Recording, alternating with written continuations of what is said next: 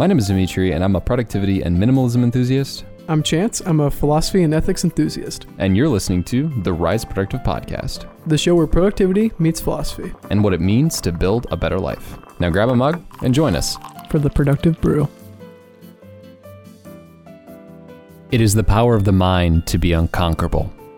This quote is something that I've been listening to myself say in a consistent manner for the past month.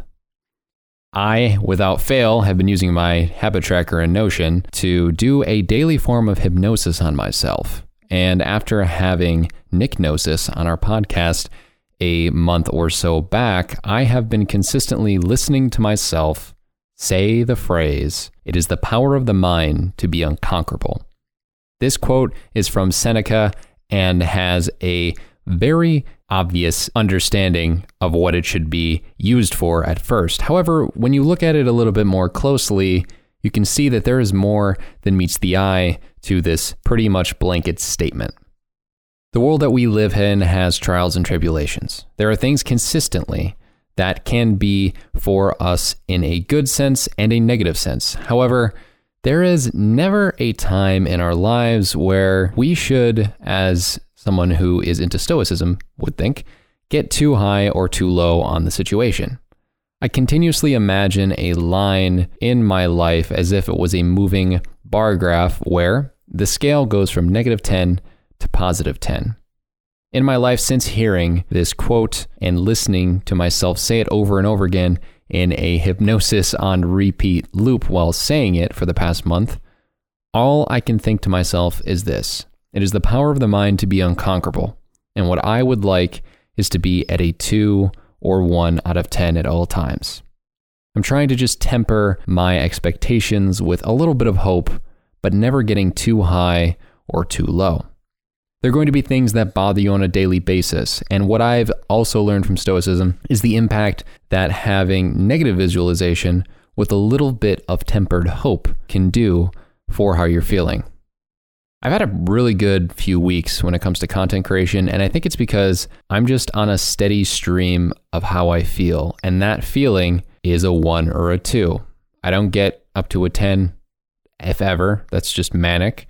And I don't let myself go below a negative one or two because, as the quote has convinced me in this form of hypnosis, it is the power of the mind to be unconquerable, and nothing will bother me enough to be ever below a negative one.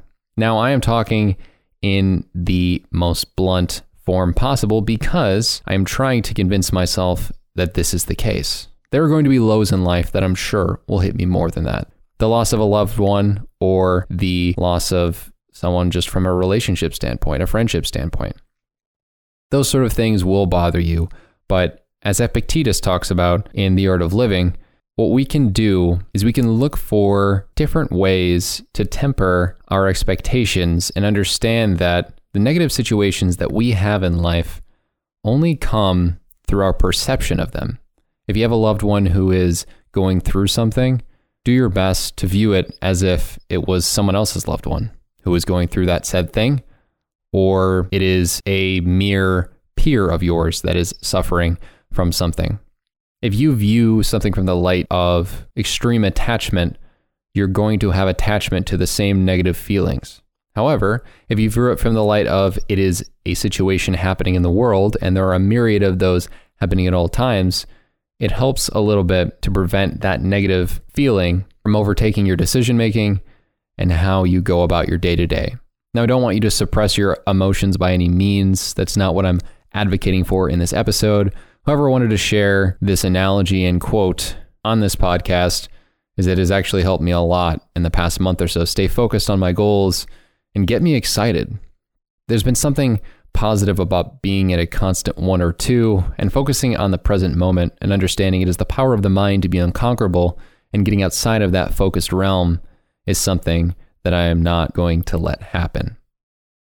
If you guys liked this episode of The Productive Brew, make sure to leave a review on Apple Podcast. Also, if you want to get this delivered to you as a newsletter, please make sure to go to riseproductive.com slash newsletter and you will get this delivered as an email. With that being said, thank you guys so much for listening and I will see you in the next one.